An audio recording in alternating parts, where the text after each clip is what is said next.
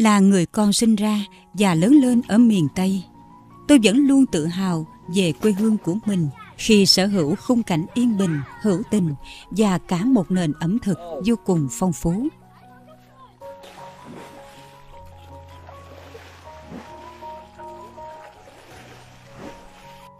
Các món ăn ở quê hương tôi không có gì gọi là cao sang quý hiếm, mà nguyên liệu đều có sẵn trong vườn nhà, đồng ruộng, bờ ao.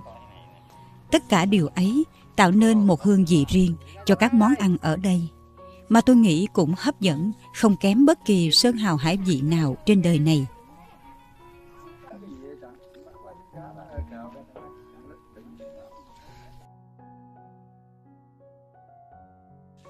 Đặc biệt là vào mùa nước nổi, các loài cá đổ về bắt ăn không hết.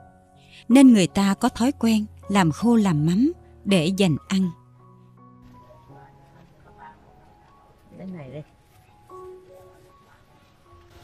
Từ đó cũng có vô số món ăn được ra đời từ những loại mắm ấy.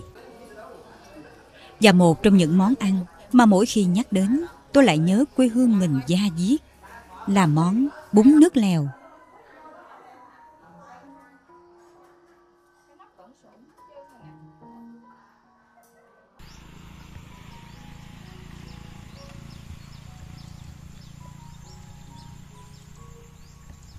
Nhớ chiều nào đi học về, chỉ cần ngửi thấy mùi mắm bò hóc trong gian bếp của mẹ, cái bụng đói của tôi lại reo lên liên hồi. Đó là món ăn hồi xưa mẹ thường nấu cho tôi. Nó lưu giữ kỷ niệm tuổi thơ tôi với tình yêu thương của mẹ qua hương vị đậm đà của loại mắm đặc trưng xứ sở.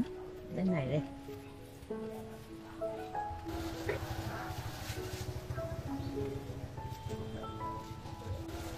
Món này ngon hay không phụ thuộc phần nhiều vào mùi vị của hũ mắm bò hóc.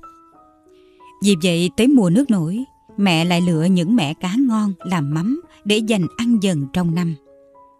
Đây cũng là loại mắm truyền thống phổ biến của đồng bào Khmer chúng tôi. Những con cá trê vàng sau khi trộn muối và thính rồi ủ 3-4 tháng bắt đầu dậy mùi thơm phức. Cái vị mặn mòi, thơm bùi, beo béo Ăn không với cơm nguội cũng ngon, Mà nấu bún nước lèo lại càng hết sảy.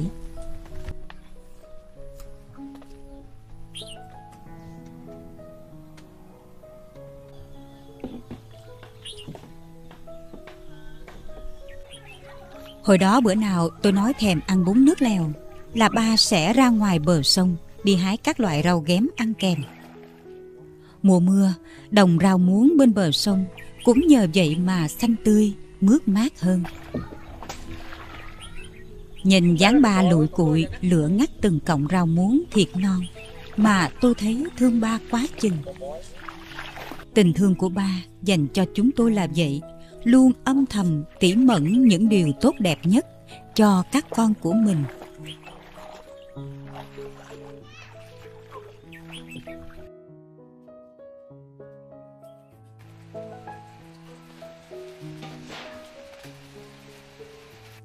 Mà món này muốn mùi vị đậm đà thì không thể thiếu là củ ngải bún.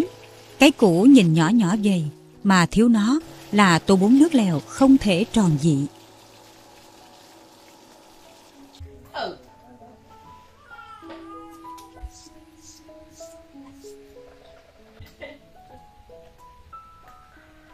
Nguyên liệu chuẩn bị xong là lúc mẹ lấy keo mắm bò hóc ra, bắt đầu nấu bún. Cái mùi mắm đượm đà thơm nồng nàn càng làm tôi thêm háo hức chờ đợi món ăn hoàn thành. Mắm lấy ra nấu cho rã trong nước sôi, lọc bỏ xương, rồi thêm vào cá lóc nấu cho ngọt nước. Kèm gia vị xả, ngải bún băm nhỏ. Món bún nước lèo mẹ nấu, với tôi nó ngon hơn bất kỳ điều gì.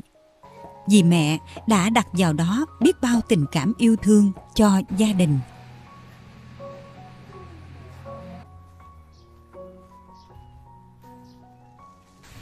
Luộc chín, gỡ lấy thịt, giả nhuyễn, rồi mới bỏ vào trong nước lèo.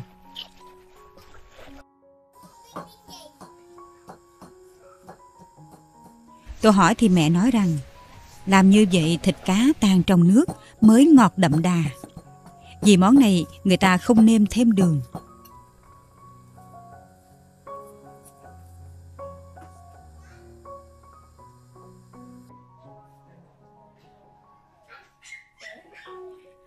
Hòa quyện trong tô bún là hương vị mặn mà của mắm bò hóc và mùi nồng ngải bún. Là hương vị của cọng rau muống bên bờ ao, là hoa chuối sau vườn nhà. Nhớ không khí cả nhà quay quần cùng ngồi ăn với nhau, mỗi người một câu chuyện. Cả nhà quay quần đầm ấm. Sau này khi đi học xa nhà, thi thoảng bắt gặp nồi bún nước lèo nghi ngút khói ngoài hàng quán. Tôi lại bồi hồi nhớ về trái bếp xưa, nơi mẹ vẫn thường nấu cho chúng tôi từng bữa ăn. Hạnh phúc khi thấy đàn con thơ háu ăn, rồi tấm tắc khen mẹ nấu ngon nhất trên đời. Nồi bún nước lèo giản dị trong gian bếp của các bà các mẹ còn có mặt ở nơi trang nghiêm vào những ngày lễ truyền thống. Hồi tôi còn nhỏ, vào các ngày lễ lớn, tôi hay theo các dì các mẹ lên chùa để nấu đồ ăn, dâng lên cho các sư. Tôi nghe người lớn giải thích khi chọn món rằng các món được chọn dâng lên đều mang ý nghĩa bảo tồn những món ăn đặc sắc của dân tộc mình. Thế nên, lúc nào cũng có món bún nước lèo với hương vị mắm bò hóc đặc trưng.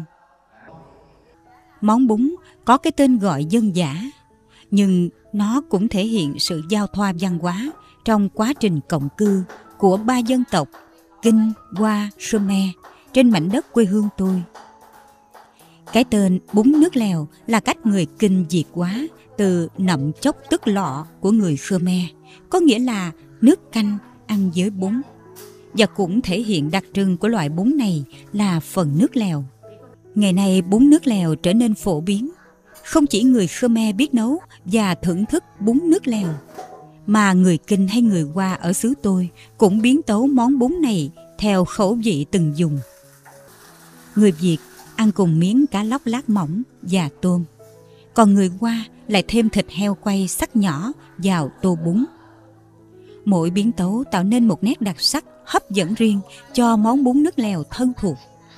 Đó cũng là minh chứng cho tinh thần học hỏi đoàn kết keo sơn của các dân tộc sống trên mảnh đất quê tôi.